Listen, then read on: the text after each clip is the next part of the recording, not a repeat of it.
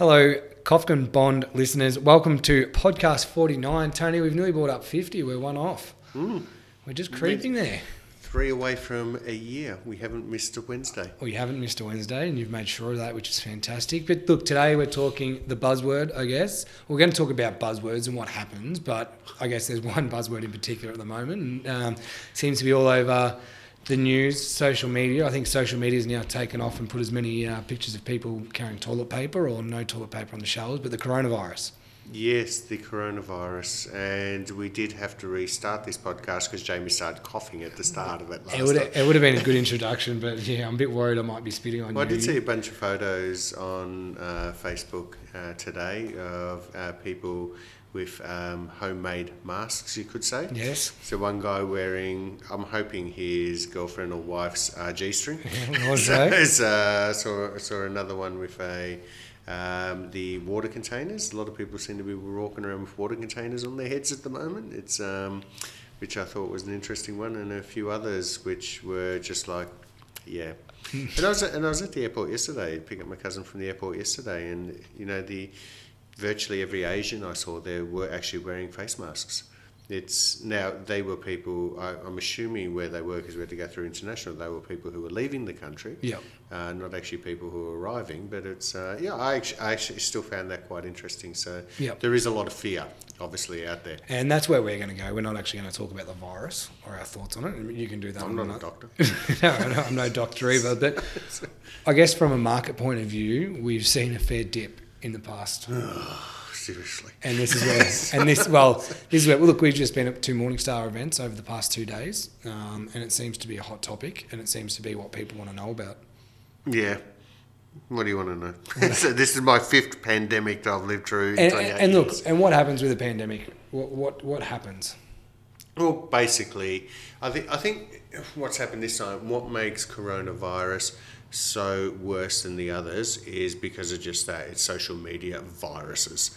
Uh, basically, it's a case of because of instant communication via social media and instantaneous twenty-four hour news, the world is being inundated by the one person, well, I'd said maybe two people that have died over in Perth here in Australia. I mean, more people die per hour of the common flu worldwide than is what's happening in this. And as I said, it's it's the it is actually the fifth pandemic that I have lived through and witnessed uh, since actually joining this industry. And each one of them ha- has had an effect on the market. But I think the reason why the market's been affected so much this time is twofold, in my humble opinion.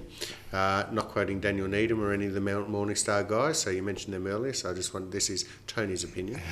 Uh, is first of all the social media.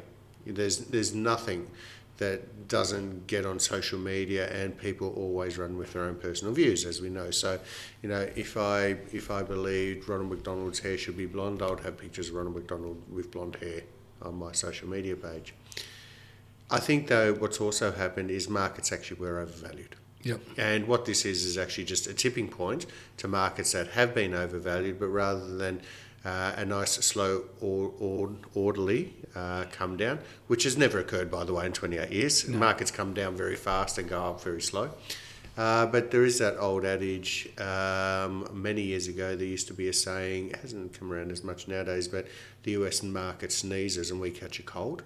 Um, kind of, you know. Was, was that funny? Yeah, You're not okay. laughing. Oh, I was, I was Is that a smiling. dad- was that a dad joke? It, it was. I guess it works in I was, there. I, was, I was expecting roars of laughter from you there, Jami. So- it, I- it ties into the conversation. Okay, though. dad joke. I know. So I'm a dad. So it's, I, I think um, no. I, I- so I, I think there's twofold to it, and that is that first of all, the markets actually were overheated, um, and they have come off. But those of you who are clients of mine and Paul's, you've heard the saying many, many times. You know, when there's when you know Boxing Day sale, you go and buy. Yep. Um, and that's what we've been doing. And you know, last week uh, it was a case of keeping an eye on everything. And this week it's a case of, well, where are things going? And we're starting to buy because when you have a client who has a 10 year view, um, the it, it doesn't matter what happens today or tomorrow. Yep. Um, it, it's about where are things going to be in 10 years time and especially too if, if clients aren't drawing down you know from their portfolios if they're in accumulation phase there's you know it's not a major issue. Those who are drawing down from their portfolios, if they're drawing down on a monthly basis, it's a far better, which all of our clients are. It's it's a far better way of doing it than drawing down on a lump sum basis as well. So but you know, it's we, we've been saying it for, for, a long time that the markets are overheated. Doesn't yep. mean we've been out of them. It just means we've been a bit cautious. That's all. And I, I, think that taking that cautious approach has really held us through these few weeks because those drawdowns haven't been as large as other funds. Absolutely. Well, there's um, we did a I've got a board meeting uh, next week, uh, and for for a charity that I uh, work on, and having a look at their share portfolio, and it has been, you know, it's it was very concentrated, purely Australian. Uh, they went through stockbrokers, so guess what they've got Australian shares. Yeah. It's um, and so you can say there was a bit of a hometown bias there on that basis. But when I did the report for them last week, the market hadn't come down, but I still did a comparison and where we had 57% defensive assets, where your capital just isn't at risk, I mean, don't get me wrong, capital can come down, but we're not talking 10%. It might be like half a percent or something. Yep. But, uh, where the things aren't at risk, and the return was the same, you know, over the over a five year average. First of all, no hometown bias, number one. But I just redid the report uh, yesterday because of what had been happening their drawdowns have been horrendous. Yeah. Um, so whereas I think I think during that same period, ours is like negative one. They they've lost 16, 17 percent, and and that for a charity that's that's a lot. But I'm, I mean I'm not, not having a go at them uh, at all. Uh, but it's it's more the case of understanding where markets are, understanding cycles, and saying, well, guess what? When these things happen you can take advantage of it. And we would just place a very large order uh, for one of our clients who are in our top 20. Um, so he's, he's, a very large client, but that was quite a large order. So I don't know if the market's going to be down tomorrow. Don't, don't know if it's going to be down again the next day. But we're all pretty comfortable, you know, in 24 months uh, and 36 months and in five years' time and in 10 years' time, that'll be far higher than where it is today. Yeah, and it's all international that is gone. So it's uh, we've used the Morningstar Real Growth Return So can this, can can this I guess pandemic actually hurt the valuations of businesses though if they're not able to import export as well? Yeah, they, it can, and and this is this could be short term. Like for example, some of the reports I've read is that Coca Cola could uh, start to run short of that um, sugar replacement additive thing. So for their no sugar Coke or diet Coke and things like that, whatever, whatever that is. And I think that's a good thing if people can't drink that crap. so it's, uh, but it's um, disclaimer: I don't own Coca Cola shares, but it's uh, the and I'm not suggesting anyone else shouldn't if you like them and you like Coke. so I'm also not a big beer drinker.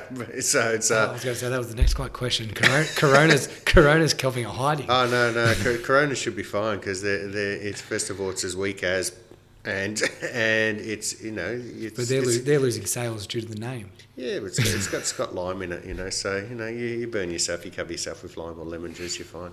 But it's um I think though the, uh, the but in all seriousness I mean that is serious. So when you think of Coca-Cola Amatil uh, if all of a sudden they do start to run low and their sales do drop off as a result of them not having that. So, if somebody has, like I know Jeremy in here, he's quite often drinking his Pepsi Max or his Coke no sugar. Uh, now, does that mean he will just go and have a normal Coke? I don't know. But it could mean he might go and do something good for himself and have water instead. But it's um, but then you have a look at. I was speaking to a client of mine the other day who owns a very large excavation business and his concern is uh, the steel uh, pillars for all their excavation are currently sitting in the docks and can't leave because of the coronavirus. Yep.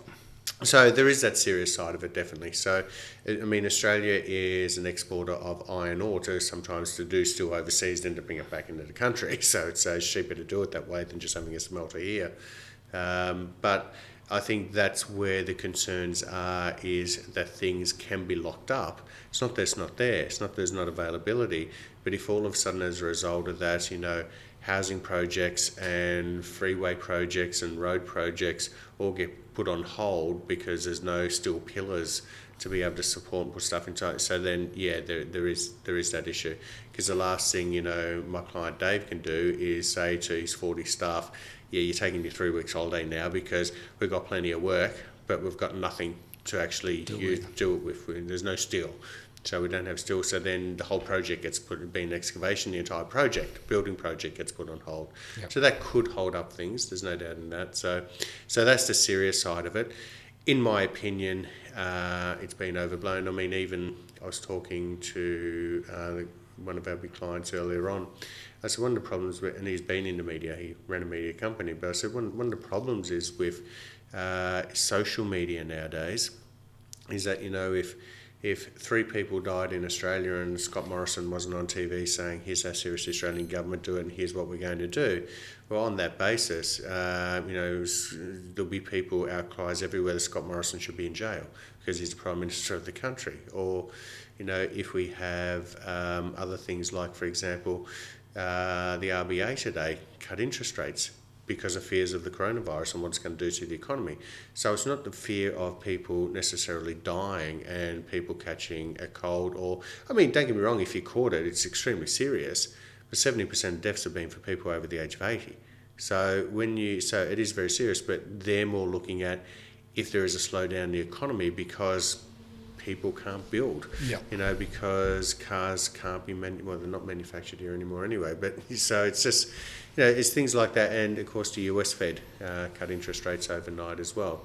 So, and I think you know Australian interest rates are very low. So even when you have a look at markets with valuations as high as they are, with interest rates so low, if you actually did a historical PE ratio in bull runs um, and divided it by the amount of debt and expense to debt, the PE ratios are actually quite reasonable in a lot of areas um, in the US too. So So finishing off, I guess um, it, what's been interesting is I think our clients do know our story, which is good because the, you know that fear hasn't been there because they understand that you know we are set up for times like this and we're able to deploy that cash. So what is your message to clients that I guess are listening?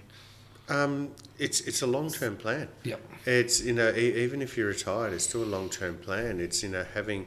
Watching your portfolio, I mean, this this large client we just placed a large order for, uh, his portfolio is down three percent. Uh, but in saying down three percent for the month, it's still up nine percent for the year for the twelve month period. His own personal portfolio is down fifteen percent. You know that's that's that's half a big one, so it's uh, that's a lot of money. Uh, but on that basis, you know, as I've always said to him, I'm, I'm, I'm slow and boring. Always get you good returns in the good year and preserve your capital in the bad. And, and this is a testament to what we actually do. So it's, you know, there's no excitement in here. We're, you know, we're not trading futures. We're not day traders. We're, you know, we don't do any of that rubbish. We preserve people's capital over the long term to help them live the lifestyle that they want to and achieve the goals that they want to do. It's, it's really straightforward. and so, so there's been no sneezing and coughing in here. I'm, I'm quite comfortable. I went to the airport yesterday. I didn't bother putting on a mask, and you know, life, life is okay. Tony, thank you very much. A short and punchy one, which is good. But I think we have something special planned for our 50th. I'm not sure. Well, I went to New York for my fiftieth. Yeah. but so I don't know. If we're you doing wanna for do our that- I don't know what we're doing for our fiftieth podcast. If we're doing that for our 50th podcast, I am in. You're telling everyone my stories of overseas. So so it's, I'm never going overseas with you again. no, I should because uh, I need some new stories. are some new stories. Yeah. Tony, thank you. Let's catch up next week. Wonderful. Thanks.